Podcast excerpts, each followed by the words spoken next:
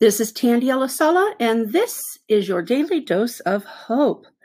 Theodore Roosevelt said, Courage is not having the strength to go on, it's going on when you don't have the strength.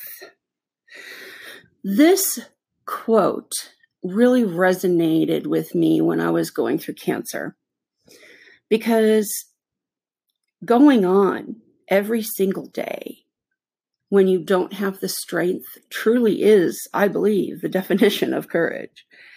And it helps to bounce forward from, from adversity. So when you're having a rough day, rough month, rough year, remember that it's going on every single day when you don't feel like you have the strength that actually will give you the courage and help sustain you through that difficult time.